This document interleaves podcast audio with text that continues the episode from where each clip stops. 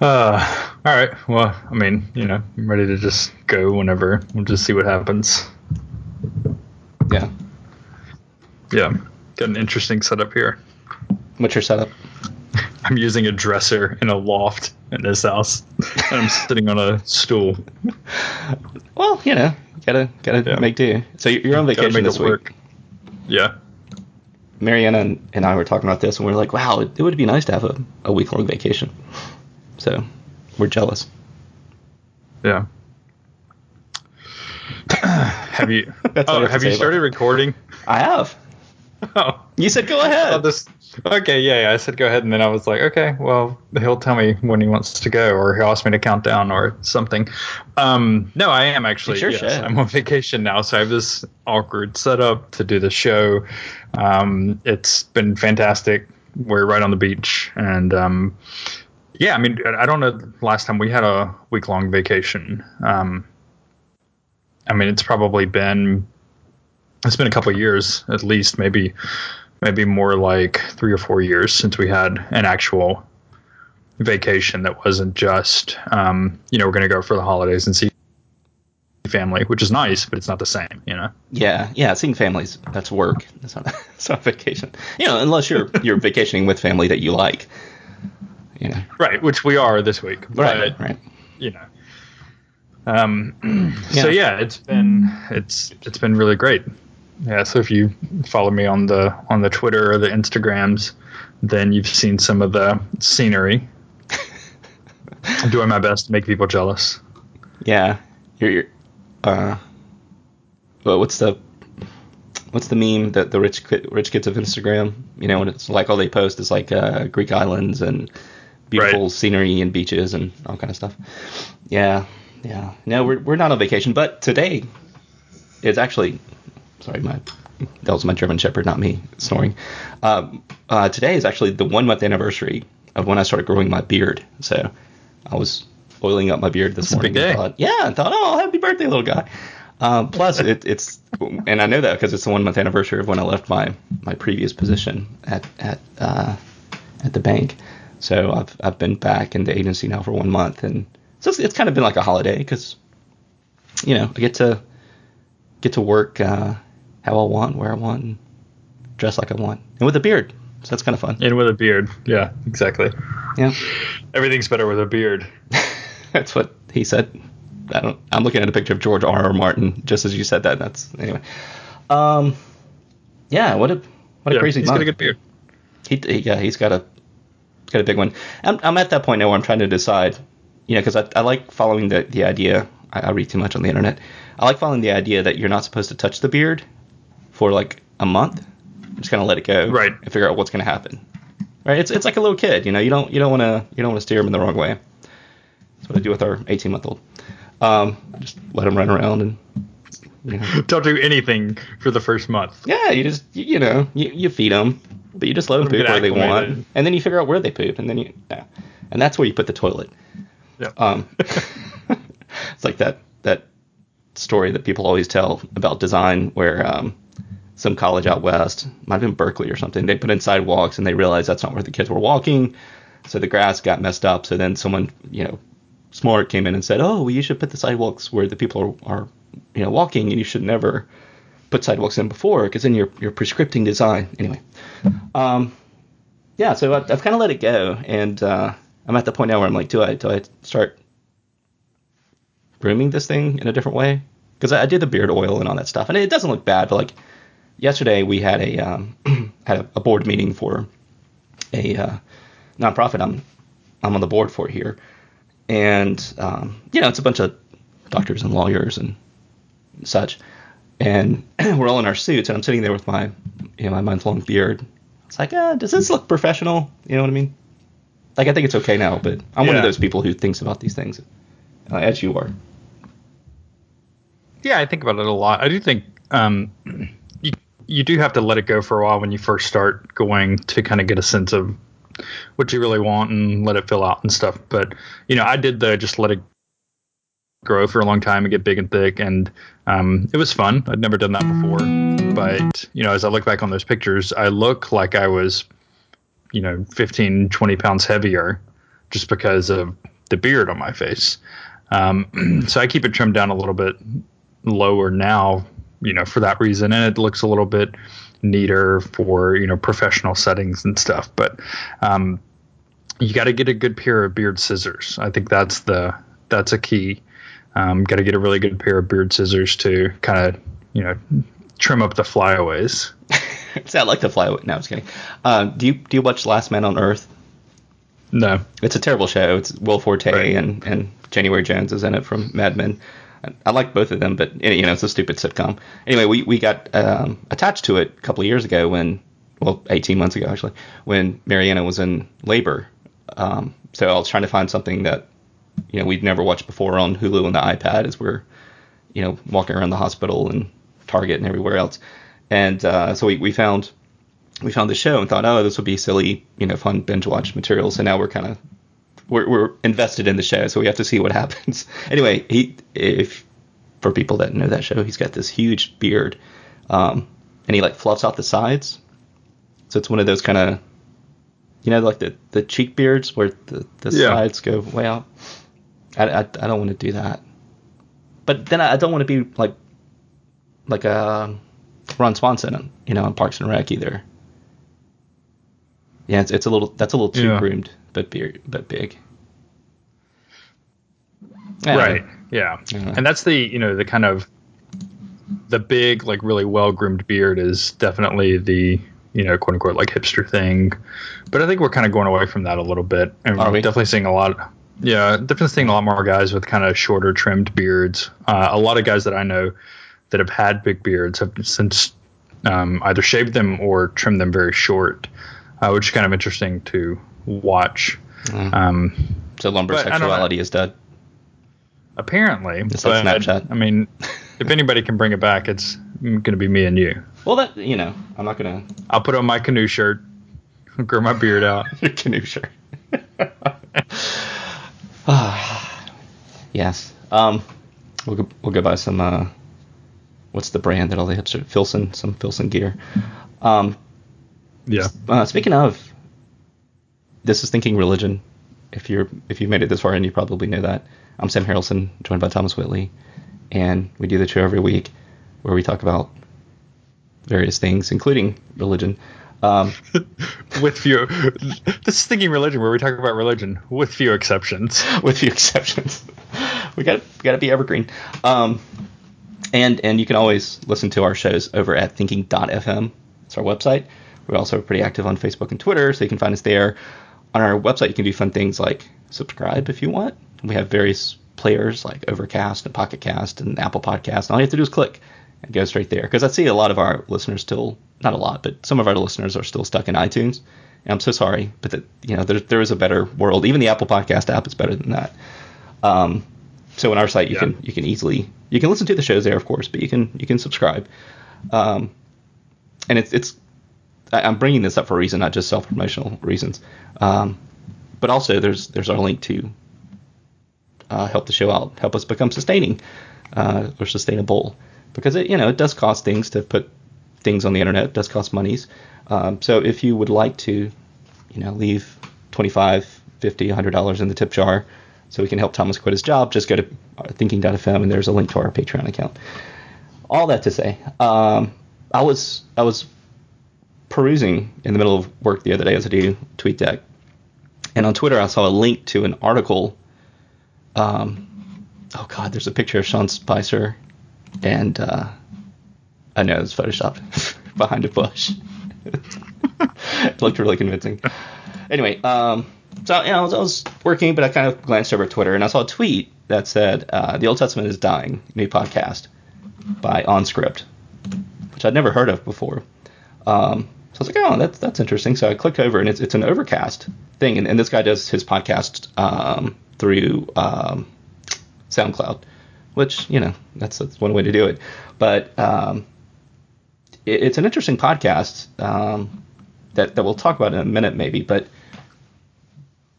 the way that I listen to these things, and I, I've had this question come up before from listeners, like, how do you listen to so many podcasts? You know, like if that's what you do all day, whatever. Like, are you subscribing to these things, or are you just kind of clicking and playing in the browser? I, I use a service called Huffduffer. Have you ever heard of this? No, I haven't. This is new to me. All right, so Huffduffer, which is a terrible name, it's been around forever, like I don't know, probably 10 years, 8, 10 years, which is ancient in internet world, of course. Um, but I, I, started using it way back because I mean, this we started this one in 2008, um, so I think even then Huffduffer was around. But you, you create an account and you install like a little bookmarklet in your in your browser, whether that's Chrome or IE or Safari, whatever, and like a little bookmark thing, bookmark thing at the top.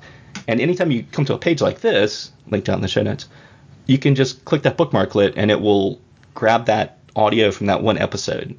And it doesn't just work on podcasts. It's like any kind of news thing, even if it's a video or like a YouTube video, for instance. I, I grab some of those sometimes. And you subscribe to this one feed that you create from Huffduffer. And then in your podcast player, that's what you see. So you get kind of this, you know, collection of things that you've curated over time. So when I when I go through my regular podcast, I don't have anything to listen to. Um, you know, I'll you know pop in here and say like, oh yeah, well I meant to listen to that. You know, let me let me go back and, and revisit that. So it's kind of like Pocket or, or um, you know one of those kind of like save it later, read it later type services for audio. Right. And uh, and I, I really I really enjoy it. And I, like I said, I use it a lot. It's free service, and you can actually follow people. There's not a ton of users as you can imagine, um, but there's some pretty influential people uh, on there. Like I follow Merlin Mann, who's internet famous does a couple of podcasts, and he's got good taste. So it's like, oh well, I'll I'll see what he's listening to. And you know, you kind of find off the wall things, but eh, like with this, I, am not going to go subscribe to this podcast just yet. I might, um, but you know, just to listen to one show, or or if someone tweets something about like you know Science Friday show or This American Life that I'm not subscribed to because you know those are radio shows, those aren't necessarily podcasts in my mind. Um, I can grab that one episode, and not have to worry about subscribing. So anyway, great service. But I, I grabbed this one um, thing from yeah OnScript, um, and it's a it's onscript.study is the domain. They're using one of those top level domain extensions. Yeah. a little little off. Uh, but the description is guest uh, Brent Strawn unfurls his uh, provocative thesis that the Old Testament is dying with OnScript uh, host Matt Lynch. Matt and Brent discuss the malaise of ignorance about hostility toward and success driven repackaging of the Old Testament in recent and ancient history. Along the way, Brent laughs a lot, sheds a few tears, and even sounds a few hopeful notes. Um, so, uh, Brent Strawn is the professor of OT at, at Candler uh, down in Emory, uh, and he's also the author of What is Stronger Than a Lion? Leonine Image and Metaphor in the Hebrew Bible and the Ancient Near East, which is really interesting because I you know, did some stuff in Assyriology, and lions are, are very popular. Um, and editor in chief of the award winning Oxford Encyclopedia of the Bible and Law, along with iconographic. Iconographic. Iconographic. when, when, Those are hard. I, I tried to jump words in. Are and hard. I, the I words. Iconographic exegesis of the Old Testament Hebrew Bible.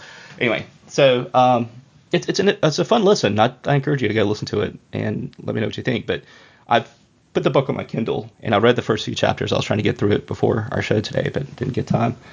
Um, anyway, I, I thought that might be a fun topic because I know in, in our church, um, and in sort of the the realms where I, I exist, you know, whether it's in real life or on Facebook or Twitter, which is real life, but you know, digital versus meat world, I guess. There's always this um, you know, either the, the bemoaning of, of biblical literacy, which I agree with, but you know, we, we all kind of say like, uh, oh, you know, why can't people know their their Bible like they used to? Or there's this sort of, I don't know, kind of like fake, not fake. Freighted of a word these days.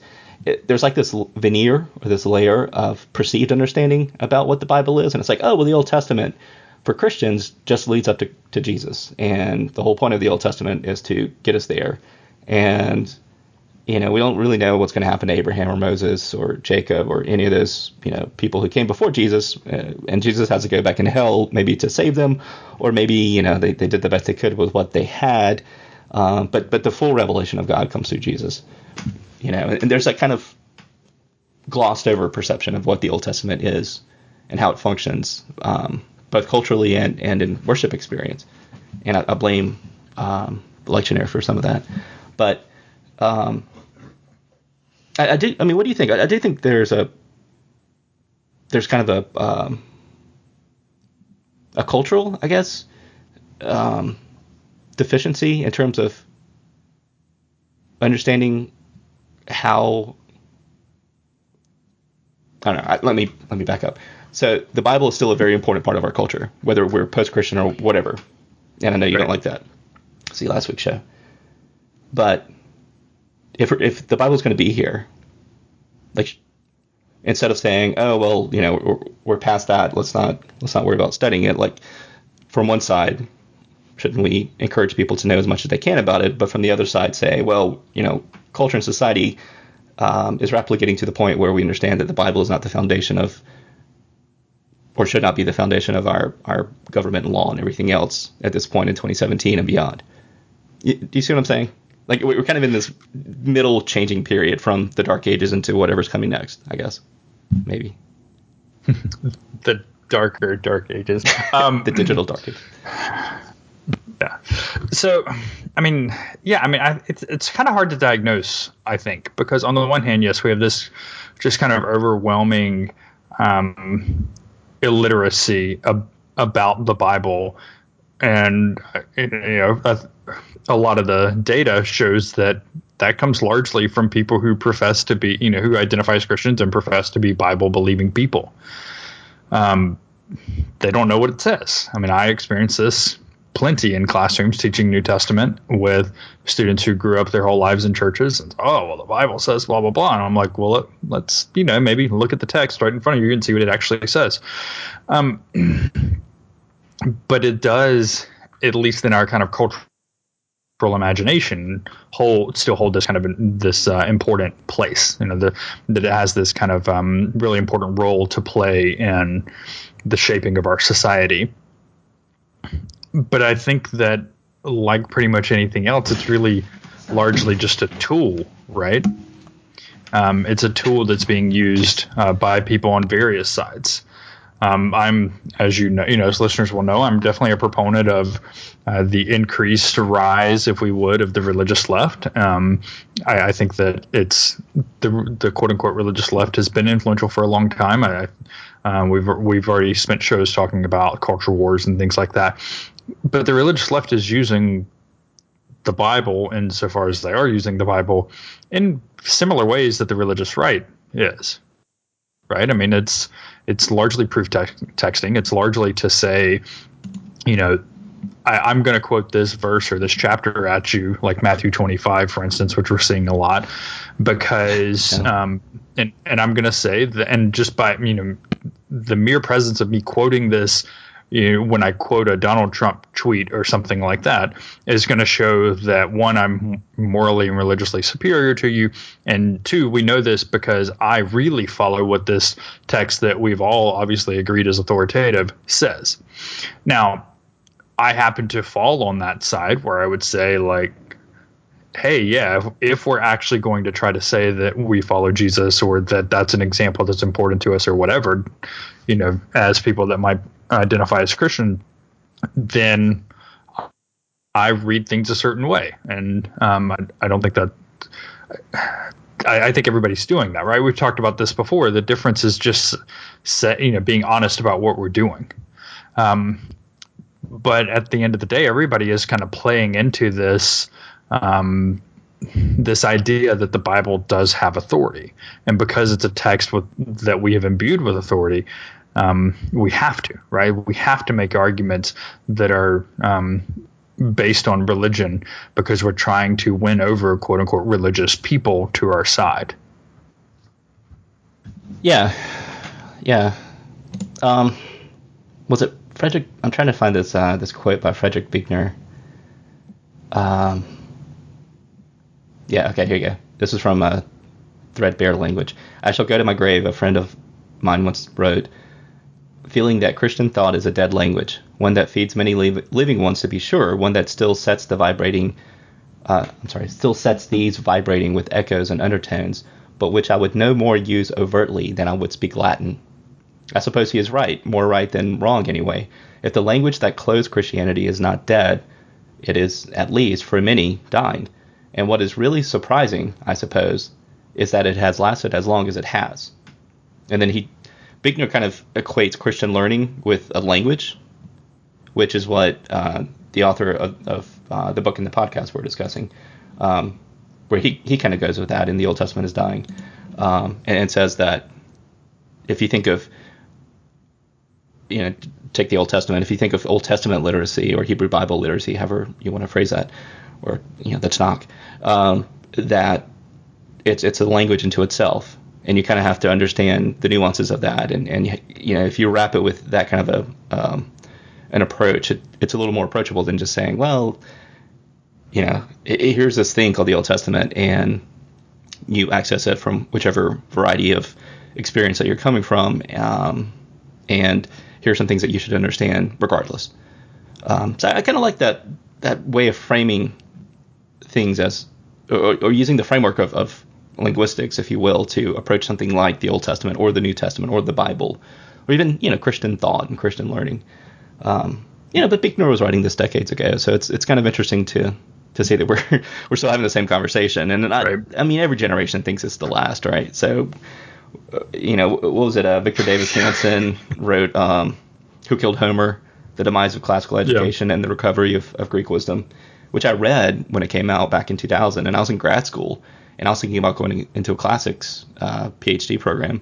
Um, and I, I actually went and interviewed with the Yale Classics department and all this stuff. They had the best office in the world. It was uh, beautiful, like straight out of the movies, you know, with like ancient yeah. coins kind of laying around type thing. Anyway, I forgot the professor's name. Um, but I, I, remember reading this book and thinking, you know, yes, this is it. This is what I want to devote my career to. It was kind of resurrecting the classics and making them approachable and, and real again, whatever. Um, like every 20 22 year old goes through, right? right. But I don't know. It, it, yeah. it just bugs me. Like sitting in church and when, when you hear someone say, well, you know, here's, uh, you know, here's this psalm and this is, you know, Jesus was talking about this uh, on, on, the cross. Here's or Psalm 22, right? We just got out, out of yeah. Easter. You know, my God, my God, why have you forsaken me? Um, those weren't original words. And I think most people kind of get that. But when you go back and read Psalm 22, and you think about maybe what Jesus was implying there, like that's a whole world open all of a sudden to you right. if you've never thought about that, right? So I don't know. And I, I guess, and I'll shut up now because I've been talking too much. For me, that's that's why I'm kind of passionate about this and interested in this topic of like the Old Testament dying, even as the mirror, whatever that may be. Um, because I was a, a chemistry computer science major in college, and I went through two years like that and loved it, did well, had fun. Um, and I took a Old Testament class during summer school when I was also taking like calculus three or four or something because I had to get it out of the way because I went to a, a, small Methodist liberal arts college here in South Carolina, Harvard of the South. It's called Wofford College. It's a great school. Um, we have a good basketball team. So at Wofford, being a Methodist school, you, you have to take you know so many credits of history and religion and all that stuff, and, and being a liberal arts school, which is great. And I, I, I still think that's a wonderful approach to learning um, because it, it forces people, even if they're going to school to be a chemistry computer science person, nerd, uh, to, to think about Homer and the Old Testament and, and the Civil War and realize, wait, people have asked why the Civil War happened before, you know, those types of questions. I don't believe it. there is a history of thought here underpinning our. Nobody knew the Civil War could be so complicated. I'm just priming the pump. I mean, I just came up with that term. That's a great term, isn't it? I mean, no one knew that before Have me. Have you heard that before? with a few exceptions. Uh, so, um, few exceptions. I, I, I, took this summer school class, and I walk in as Professor John Bullard, who was a very entertaining professor. And I'm thinking, oh God, you know, because I, I, came out of a very conservative Southern Baptist, uh, Southern Baptist background, and I, you know, I was always spiritual, but I was never like a, after I got to college, I kind of dropped off and thought like, I'm done with that. Don't have to go to that church anymore. So you were SBNR before it was cool. right, exactly. I was I was a nones. Um, so yeah, I, I was kind of uh, looking at this like, well, I'll go I'll go into this with a historical mindset, and that that's the way I can approach it, and I can box this thing in so that it doesn't affect me, which is still what I do when I fall into my historical critical mindset, right? Um, so first day of the class, we we launch into Genesis, and Professor Bullard's talking about the variations of you know the Old Testament, the Tanakh, the Hebrew Bible, however you want to say it, as he was saying back then, you know, it's 1996. Like that's that's um, you know, it, it, and it's a small little little liberal arts school, uh, but he was talking about how um, you know we we access this collection of things differently, and and they're all you know the, the collection themselves depend on if you walk into a Lutheran church or a Catholic church or you know a Baptist church or a, Jewish synagogue, and um, then we we went into some some of the basics of translation and transliteration and and how the message isn't necessarily something like the NRSV or the ESV or the CSV or King James, you know, whatever. And it was such an amazing experience that first day that I thought, you know, I'm done with chemistry, computer science. Like my world has just been opened to me in, in a new way that I'd never thought about. Like this thought technology that I'm experiencing, you know, it's it's like wow, this is a really interesting way to interface with this body of knowledge, but also the world itself. So it's it's kind of like when you, you know, someone like me who they they use an app or Twitter or something for the first time, and you're like, wow, this is going to change the world. That's how I felt that day, and I'll never forget that. So I, I actually went that day to the registrar and changed my major, much to my parents' chagrin, and my advisor and everyone else around me. But I, I, thought this is amazing, and you know whatever comes after this, you know I'm I'm I've was on the way to Damascus, but you know this was a pretty good experience, and um, you know the scales have been lifted from my eyes, kind of a thing. So that's that's kind of why, in in some ways, when I'm sitting in church and I hear someone, you know, being uh, unknowingly, you know, completely supersessionist or, or using a text like you said, right. you know, out, out of one one way and kind of and mangling it in, in my mind is mangled. Um, you know, like that that really does affect me because it's like no no, there's this whole thing out there, and all you got all you have to do is just you know read this read this one book or, or think about this one thought or let's look at that text and you know King James versus the Hebrew and, and think about it that way. I don't know. Well, yeah, I mean, and so then you have okay, so this is a problem, right? And and you know we identify a problem and then we try to fix it, or at least a lot of us do. And that's not a bad thing. But then you know I see the ways that some people are trying to fix that, and I'm just I'm just not sure, right? So I'm thinking about Rob Bell's new book that's about to come out, right? And the title of it is, I mean, it's kind of amazing. You know, it's super clickbaity. Um, what is the Bible? How an ancient liter- library of poems, letters, and stories can transform the way you think and feel about everything. Boom, everything. Which everything. is what I was just saying, but I, I wasn't saying it that. I know that terrible. I know, but it's like, okay, so this like the premise of this is I haven't read the book. Um, I'll say that well, it's not out yet, but there's um there's an interview with him in Religion News um in RNS, and it's you know it's an interesting interview, um, but I don't know. So it's like the the premise of hey, let's rethink how we're approaching the Bible. It's not a bad thing, right? I mean, it's it's largely what you and I do on a you know weekly basis on this show. Um, but it's just really interesting, and and the fact that it comes from Rob Bell is also interesting. And you know, I'm sure we've talked about Rob Bell on this show before, and so our listeners may or may not know my feelings toward him and his approach. Um, but it's just kind of funny that because the title of the the article is Rob Bell takes back the Bible. And you know, it's without kind of saying so. He's trying to say like, "Hey, I'm taking it back from people like John Piper and, um, you know, some of these kind of more conservative, maybe evangelical people, and you know, the way they read the Bible isn't right," is what he's saying. Um, and in a lot of ways, we might say something similar, but it's also funny because there are a lot of people who've been doing exactly this for a really long, long time, right? the so-called religious left, right? Liberal Christians that have been here long before Rob Bell even thought about writing Love Wins and, you know, dancing around the idea of universalism and be like, no, no, no, no, but I'm not a universalist. I never said that. I'm just asking questions, right? And it's just like, right. I don't know. So, I mean, I've had this conversation with a number of people. There is this there is a very um, healthy cottage industry for people that are like formerly evangelical talking to other people who are formerly evangelical right about how evangelicalism should change or about how conservative christianity should change and I don't. I mean, I, I think it's probably helpful for some people, right? I mean, and some are much better at this than others. Um, there seem to be, in my opinion, a lot more women doing this and doing a good job than there are men. I mean, you have Rachel Held Evans, you have Sarah Bessey, you have you know a bunch of people like that that are you know prominent and um, My wife. You're writing on the internet and writing books, right? Mariana is doing this, and and some people are doing a really good job at it and actually bringing out kind of really substantive issues and questions. But then, for a lot of other people, I feel like they're making a lot of money acting like they're being super controversial when they're not being controversial and they're saying things that other people have said forever but because it's them saying it, people want to pay them a lot of money. I don't know. I'm just like, I don't know. Like, I don't doubt like people like like reading Rob Bell. I mean, his his style's not one of my favorites, but people like reading him, and that's okay. And they want to pay money to read him. I have no problem with that.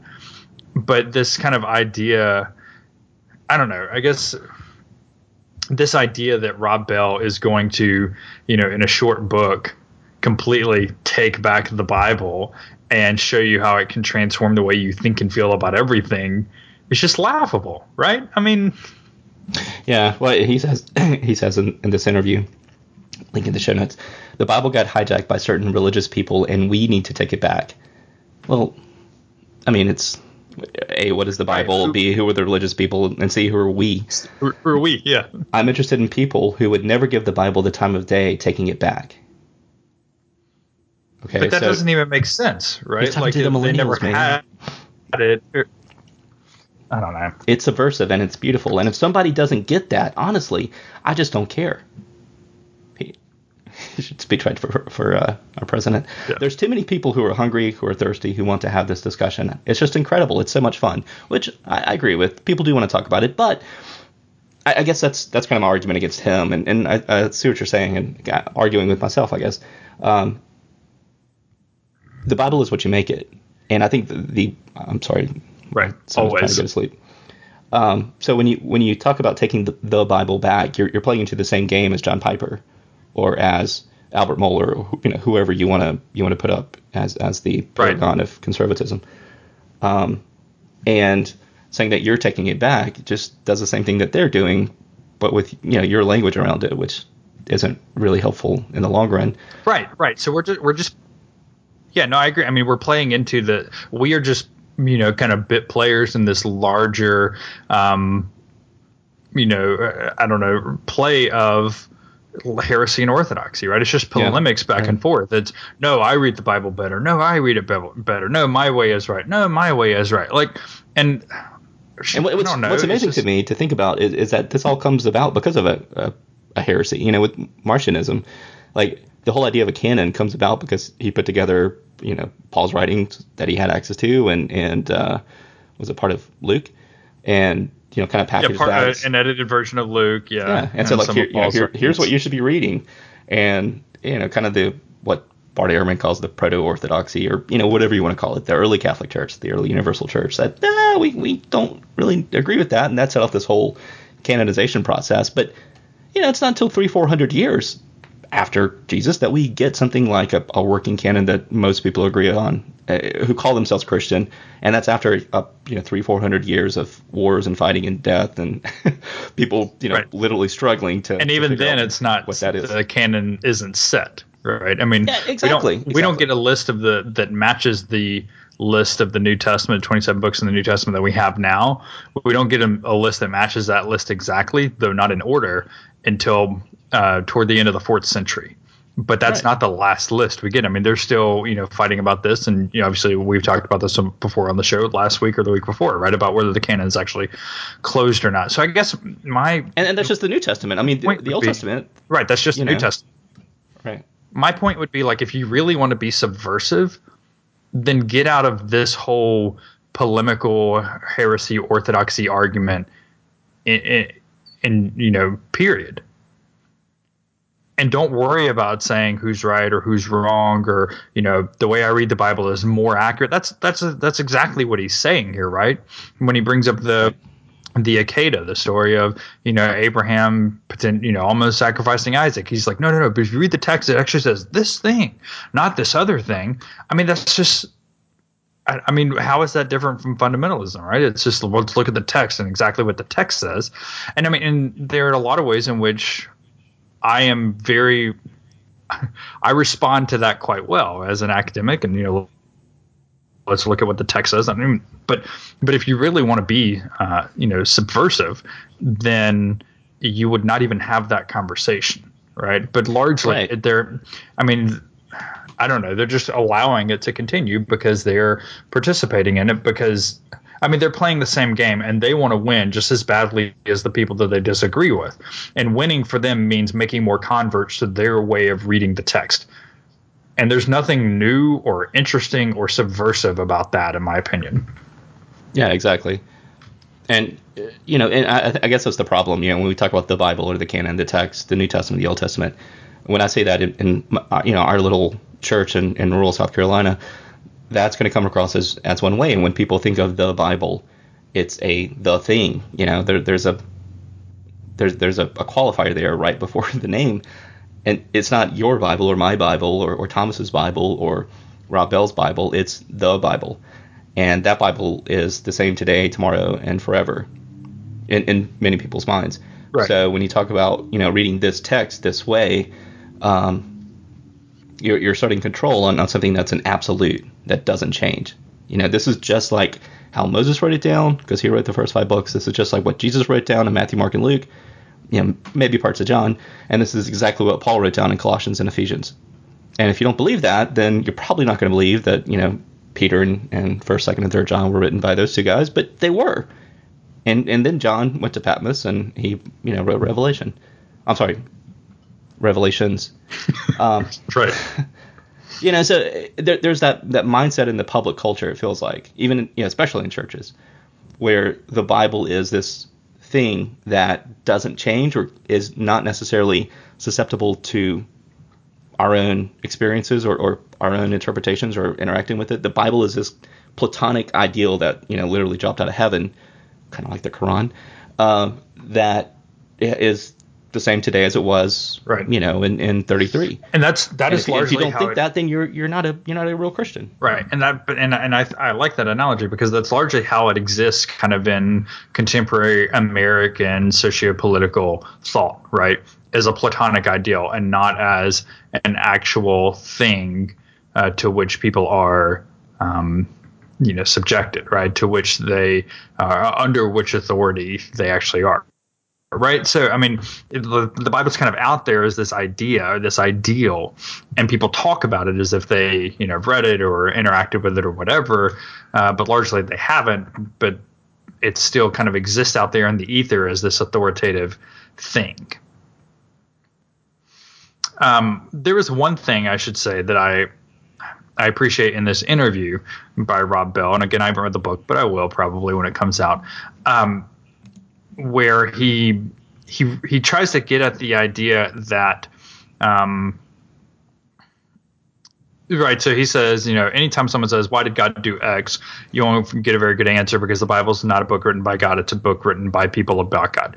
And I appreciate that. And in a couple other places of the interview, he does kind of try to get at, um, like, this is this gives us more insight to humanity than to God. Though I don't, he doesn't say it like that, but that might be how I would say it. And that's something that I can appreciate, right? And yeah, I've probably told this story before, but you know, being in, um, you know, in Israel on the, you know, uh, on the on the coast of the Sea of Galilee, in a fishing village, there's um, you know, there's a, uh, synagogue there, and everybody's you know oohing and on over this old synagogue. But right beside the synagogue is the village where the you know people lived who fished for a living, two thousand years ago, and that to me is always going to be much more meaningful than a synagogue or a church that was built, you know, in the 12th century that they're trying to say is, you know, the place where Jesus did this or did that, um, and this kind of aspect of the shared humanity and that's something that I think we can get, you know, by having a perspective that he's at least hinting at here. Um, that this tell this can tell us about humanity, and in some ways, when if we can uh, step back and evaluate how we approach the text, tell us about ourselves as well. that may be something that's useful and that's helpful. Yeah, that's good. I like that. But uh, I mean, I don't know. Like you said, I think if if he uh, if Rob Bell were to were to go into these more conservative congregations and, and have that kind of a discussion rather than here's how you should read the the Bible, um, you know, that would that would sort of sit a little better with me. But yeah, I mean, the fact that those conversations are happening and you know he, he had enough cliche to kind of start that whole fight about love wins you know, with with uh, his his thoughts there that kind of rattled you know parts of the more conservative Right. uh, church establishment. I don't know. It, it just yeah, it's all a power play. You know, it's it's it's people using this as a tool, using the Bible as a tool to um, not necessarily control their congregations, but to make sure that the money keeps coming in. Because It's if you always really about to money know, and power. yeah, exactly. You know, if you really want to know what what Abraham was up to and why God told him to kill his son, you know, it's don't go listen to that Bob Dylan song, but you know, come to church and find out. Oh, and put some money in the plate, please. Right. Because we don't do online donations because that's from the devil. Anyway, that's good. We we we dropped some wisdom there. We did. That's what we do every every week, right? So our, our new listeners will begin to learn. It's, we are dropping that hashtag truth. Although Rob Bell does have a much better name for his podcast than we do. It's the broadcast. yeah, but it's I don't know. Really, I mean, come on. Is that a better name? So I thought about doing this new podcast where I, you know, because I have some time on my hands now, um, where I go through and do my ideal Bible study, which I've, I've done at places like our, our previous church where Mariana was pastor. Yeah. I did a couple of, you know, six month long things. Like we went through the whole book of Acts and it was amazing. And it took, I don't know, over a year, but it was so much fun and, and we got a lot out of it, or I did.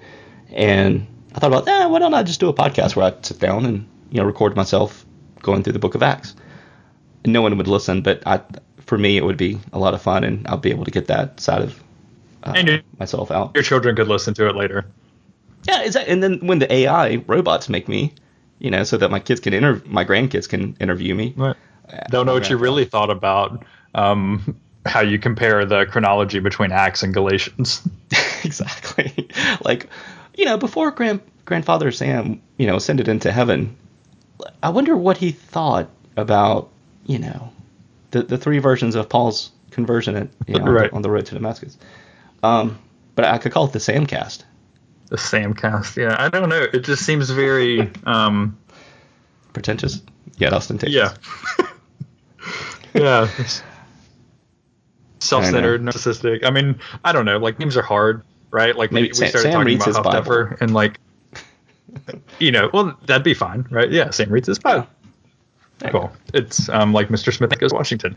Um, that's fine. Like, just tell us what it is. I'm completely fine with that. But like Huffduffer, you know, sounds like a great service, and a lot of people might use it if it had a halfway decent name. yeah. Pod, Like- podcast curation service LLC. Yeah. Yeah. No, I, I agree. I, but you know, but uh, I don't know. There, there was a time when those things were. Na- names are hard, like you said. Name, names Even are this, really I mean- hard. Yes. We don't know. We don't know what to call the show. we go. Yeah, we've changed it uh, a, a few times, a few times, but we've talked about changing it a lot more than that.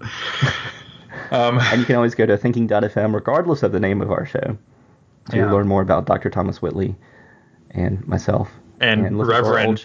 Reverend Sam Harrelson, which if you if you haven't noticed, if you followed Sam on Twitter for a while, you'll notice that his name is now the name that comes up, Reverend Sam Harrelson. So co- every day Uh-huh. it's like Reverend Sam Harrelson sent you a direct message. Reverend Sam Harrelson liked your tweet. And it just makes me feel good inside that I have a reverend that is, you know, liking and uh, liking my tweets and retweeting my the hashtag truth that I drop on the twitters. it was it was a little tongue in cheek. I know, I know, I I, I appreciated that. Yeah, but you didn't I- I put was it in your change it back handle last night. so that's good. No, no. It's not I- actually. I, thought about it, Yeah. but yeah, I um, yeah, a little little tongue in cheek. I was going to take it off last night because it's, it's been like a week, but I thought you know I'm having fun with this, and I'm getting a lot of like really interesting interactions that I wouldn't have gotten otherwise. Um, like a, a guy named Richard Dixon who who had a long conversation with him about Yeah. you know can, canonicity and truth and Second Peter and fake news and that kind of stuff. Um, calls himself an ex-theist, you know, and, and I wouldn't have that conversation otherwise. Um, and and you know he's just one. I've got a lot of direct messages too of people saying like, "How can you say this and be a reverend?" like, let me let me explain. Very carefully. Yes. Yes. yes. So. I'm you can get more of that uh, by following us on Twitter. Sam's at Sam Harrelson. I'm at Thomas Whitley. And you can always. You can always. I know it's like, oh, but we got to change the ending. But you can find more great podcasts, yeah. right? If you think about them more, more as the individual shows and not, you know, collections of shows, individual episodes and not like shows, you can find more great podcasts at thinking.fm. Where, where the canon is not closed and we're constantly adding new material to our canon. But, you know, you can get back and, and re listen and re experience those old ones, just like Song of Solomon.